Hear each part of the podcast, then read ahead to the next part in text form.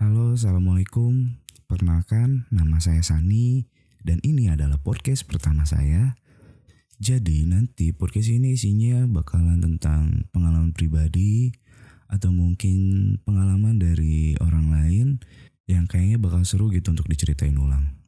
Jadi nanti kalian bisa kirim cerita kalian via email. Nanti emailnya saya cantumin di deskripsi. Untuk podcast episode 01 ini, saya mau coba bahas tentang masa-masa uh, eh, SMK dulu. Yang mana dulu itu kalau misalnya saya pergi sekolah itu pakai salah pakai salah satu alat transportasi umum. Di masa itu disebutnya kotrima atau kobutri ya. Kalau misalnya buat kalian yang nggak tahu nih kotrima atau kobutri itu kayak gimana? Jadi hampir lebih mirip kayak metro mini cuman bedanya kalau misalnya di Bandung itu bentuknya kebanyakan tuh depannya tuh kayak ada moncongnya gitu lah ya. Meskipun gak semuanya ya, ada juga yang kayak normal Metro Mini gitu ada datar. Cuman kayaknya kalau dibandingin dengan Metro Mini Metro Mini yang ada di Jakarta, kayaknya Kobutri ini atau Kotrima ini kayaknya agak lebih kecil sedikit lah ya. Pada masa itu, Kotrima tuh udah jadi prima donanya buat para pelajar sebagai alat transportasi umum untuk pergi sekolah ya, terutama untuk yang ada di daerah Cileunyi atau Ranca Ekek dan sekolah mereka itu lokasinya biasanya sekitaran jalan Soekarno Hatta lah ya. Sebenarnya trayek Kotriman itu cukup jauh ya, yaitu dari Terminal Cileunyi sampai dengan Cililin. Jadi ya e, lumayan lah jauh banget. Cuman biasanya paling-paling ramenya itu dari Cileunyi sampai dengan Soekarno Hatta nih. Dan biasanya paling banyak itu yang makainya itu ya pelajar. Kenapa jadi primadonanya buat para pelajar? Karena yang pertama ongkosnya murah, murah banget. Jadi waktu pas waktu itu saya sekolah ya di kisaran tahun 2007 atau 2008 lah ya. Kalau misalnya naik angkot nih dari Cileunyi sampai dengan Soekarno Hatta sampai dengan daerah metro itu bisa habis sekitar 6.000 sampai 8.000 ya lumayan kan pada saat itu ya uang segitu tuh ya gede gitu. Kalau misalnya kita ke warteg itu udah bisa dapat nasi sama sayur toge, tak sayur tahu toge pakai kikil gitu kan. Udah kenyang perutnya gitu kan. Sedangkan kalau naik terima dari Cilenyi sampai Cililin itu kalau nggak salah ya sekitar 2000 sampai 3000 perak gitu ya. Jadi otomatis kita bisa hemat ya hampir 5000 lah Terus lagi, kalau misalnya kita naik kotrima itu cuma satu kali naik, sedangkan kalau naik angkot itu harus dua kali naik. Dan tau lah ya, kita kan nggak mau ribet, udah tinggal naik, tidur, nyampe aja gitu ya pengennya tuh. Makanya bener-bener si kotrima ini tuh ketika pagi-pagi jam sekolah atau misalnya jam kerja itu udah penuh banget sama uh, pelajar yang mau berangkat sekolah gitu. Meskipun setelah dipikir-pikir sekarang, kayaknya pas masa itu bis itu tuh sebenarnya udah nggak layak pakai gitu. Karena nih ya si knalpotnya ini itu udah hidung nggak beleg lah bener-bener udah hitam gitu. Dan juga eh, kayaknya udah nggak safety udah kayak nggak layak pakai. Kadang misalnya eh, mogok gitu di jalannya atau kadang-kadang ya kelebihan kapasitas gitu bener-bener maksa orang buat masuk sampai padat banget gitu ya. Jadi kita yang di dalam tuh udah kayak berasa pepes aja. Ya sebelum kalau misalnya angkot di dempet itu masih mending ya. Tapi kalau kau terima itu terus sampai di dempet itu benar-benar kayak kita udah nggak bisa gerak. Udah paling susah geraknya ketika kita di terima dapat penuh. Udah wah bisa kayaknya bisa tidur sambil berdiri gitu. Dan kalaupun tidur sambil berdiri ya nggak akan goyang gitu. Jadi kayak ketahan depan belakang aja. Nah kalau misalnya tadi dibilang murah ada lagi yang lebih murah dari Kotrima yaitu kita naik Kotrima tapi nggak bayar. Itu tuh kayaknya pelajar pas waktu itu tuh kayak pasti pernah lah gitu ngelakuin hal-hal kayak gini. Entah itu caranya kayak pura-pura tidur atau bilang ke keneknya udah bayar padahal belum. Nah kenapa kita bisa ngelakuin kayak gitu? Soalnya sekali lagi kotrima itu biasanya kalau penuh itu kenainya kan bingung ya nagihnya biasanya cuma nanya doang udah bayar? Terus misalnya kayak nagih terus kita dengan santai kadang suka bilang udah udah gitu kan. Atau sekarang atau sekarang gitu. Tapi ternyata kita belum bayar gitu. Atau misalnya eh, ketika kita kebagian tempat duduk di tengah-tengah jalan dan lagi penuh kayak gitu kita tidur ya udah kita kayak nggak akan ditagih karena nyangkanya oh ini tidur dapat tempat duduk gitu ya. Jadi kayaknya ini udah bayar gitu. Si keneknya pasti mikirnya kayak gitu. Jadi ya sampai tujuan akhirnya kita nggak bayar gitu. Nah itu tuh keunikan pertama dari Kotrima ya. Nah yang keduanya adalah kalau misalnya kita naik angkot atau naik naik angkutan umum lainnya kalau misalnya kita berhenti kan biasanya kiri kiri nah akhirnya si angkotnya berhenti gitu menepi gitu kan ke pinggir Nah kalau kau terima tuh beda. Kalau misalnya posisi ini bis penuh, terus kita bilang kiri dan posisi kita ada di belakang, ini kau terima supirnya nggak akan kedengeran. Meskipun ada kenek di situ, biasanya kita mau teriak tuh udah teriak sekencang apa pun nggak kedengeran karena suara mesinnya berisik. Terus yang kedua itu kan penuh banget, padat banget. Dan kita kalau mau teriak-teriak juga kayak nggak enak ya kan sama yang lain. Makanya ada solusi lain nih. Biasanya nih si uh, penumpang itu gedor-gedor atap kok terima. Sambil teriak mang mang kiri mang dar dar dar gitu kan.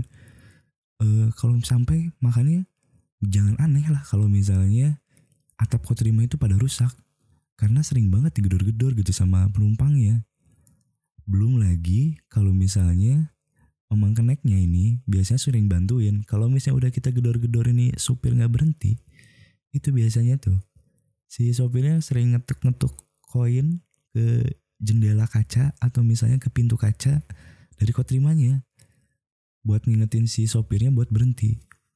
Tapi ada lagi yang bikin keselnya nih. Ini udah diingetin kayak gitu nih sopir nggak berhenti. Biasanya kalau ini kau terima nggak berhenti setelah kita gedor-gedor dan bilang kiri ini kau terima berarti lagi balapan. Bener-bener balapan. Jadi ada persaingan antara satu kotrima dengan kotrima lainnya. Jadi mereka tuh keluar terminal emang diatur ada jeda waktunya. Nah ketika mereka di tengah jalan ketemu karena mungkin uh, sisi lain kotrima satunya ngetem di jalannya terlalu lama Nah untuk cari penumpang, nah akhirnya nggak sengaja di jalan tuh mereka ketemu. Nah biasanya kalau udah ketemu kayak gini, ini mereka balapan. Balapan biar mereka bisa lebih dulu. Jadi nanti kalau misalnya ada penumpang di depannya nih yang rame, apalagi jam-jam kerja, atau misalnya jam-jam pulang kerja, otomatis kan penumpang yang nanti di depannya itu bakal naik kok terima yang lebih dulu ngelewatin dia kan. Nah otomatis mereka tuh pasti saling kejar-kejaran. Belum lagi resikonya itu kalau misalnya nih terima kesalip sama terima lainnya dan e, mereka sampai duluan ke terminal otomatis yang pertama kali masuk terminal bakalan lebih duluan keluar jadi dia punya waktu yang lebih banyak buat ngambil e, trayek lagi gitu kan. Jadi kalau misalnya kita udah bilang kiri ini kenek pasti ngasih tahu kela kang nanti dulu kang gitu. Uh, kerbalapan di tukang ayaan gitu kan. Di belakang tuh ada kotrima lain gitu kan. Nanti turunnya di depan. Jadi ya udah tujuan kita bakal dilewatin dulu. Kan kesel gitu ya di sisi lain. Cuman ya mau gimana mau loncat gitu pas posisi kotrima lagi ngebut ya makin gak mungkin kan makanya mau gak mau ya udah terima aja gitu kepedihan pengguna Kotrima tuh nggak sampai di situ ya.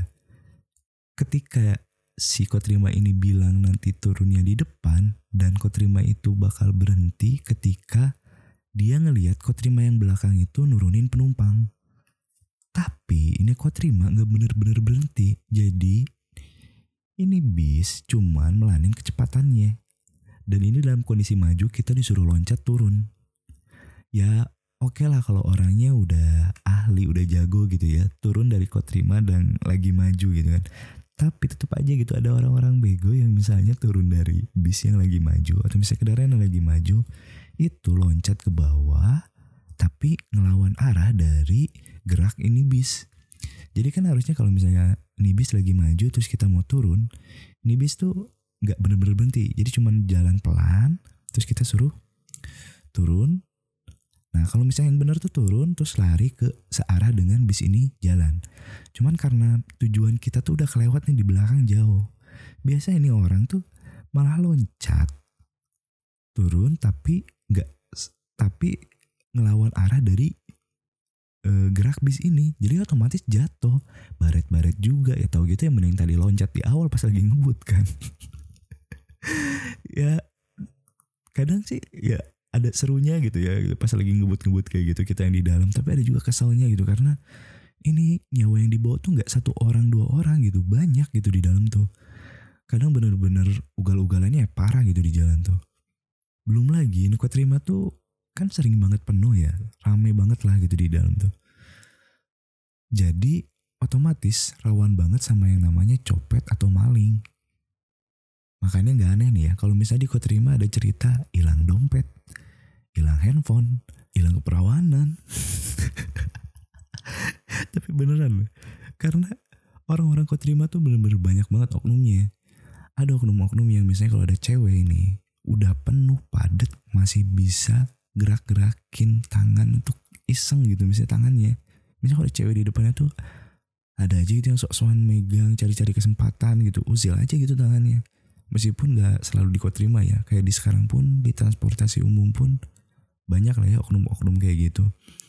Cuman ya kesel gitu kadang-kadang. Kasihan juga kan ceweknya. Makanya kalau misalnya ada cewek nih ya sok-sokan kayak ngasih tempat duduk tuh udah kayak gagah gitu berasanya tuh ya. Ini mbak duduk aja gitu kan biar saya yang berdiri. Aduh kayaknya udah kayak ngerasa jadi pahlawan aja gitu. Aduh udah kayak kayaknya aku cocok gitu buat jadi anggota Avenger gitu kan. Jujur nggak tahu ya sekarang tuh kok terima masih ada atau enggak ya? Cuman ya dulu tuh emang bener-bener yang ngerajain jalanan sekitaran dari bypass gitu ya Soekarno Hatta tuh ya ini kok terima gitu kan. Karena bener-bener udah kalau misalnya udah balapan terus ugal-ugalan di jalan tuh udah yang lain ya udahlah mending minggir lah gitu daripada ketabrak atau misalnya kesenggol apalagi kalau motor gitu kan ngeri gitu liatnya. Tapi ya dibalik semua kengeriannya terima ini tuh kayaknya bener-bener nolong banget uang saku pelajar pada saat itu. Karena ya seenggaknya dengan adanya kotrima misalnya terus kita pergi sekolah naik kotrima ya punya uang saku lebih lah ya buat misalnya nanti um, jajan di sekolah misalnya terus juga makan di kantin. Atau misalnya yang udah punya cewek kan pasti mau nggak mau sesekali kayak ngejajanin gitu kan. Seenggaknya ya kita bisa save uang lebih banyak gitu ya ketika kita naik terima tuh makanya ya terima kasih lah ya buat uh, bapak-bapak sopir terima pada saat itu. uh, bener-bener kayak dua tahun ya kalau nggak salah. Kayaknya aku waktu itu dulu pakai kotrima tuh kurang lebih ya sekitar dua tahun lah. Karena ke sananya udah pakai motor cuman ya sekali kalau misalnya lagi ada uh, trouble ya tetap aja. Transportasi umum yang dipilih ya aku terima karena sekali lagi ya murah gitu kan. Meskipun dengan segala keunikannya gitu ya. Terus banyak banget cerita lah ya kalau misalnya orang-orang yang kau terima buat kalian yang punya cerita-cerita unik itu kalau kalian dulu naik terima atau alat transportasi umum lainnya yang pernah kalian pakai sewaktu kalian sekolah dulu kalian bolehlah sharing-sharing uh, kirim di email. Nanti emailnya sekali lagi saya taruh di deskripsi. Mungkin untuk podcast episode 01 ini saya cukupin sekian. Terima kasih saya Sani. Assalamualaikum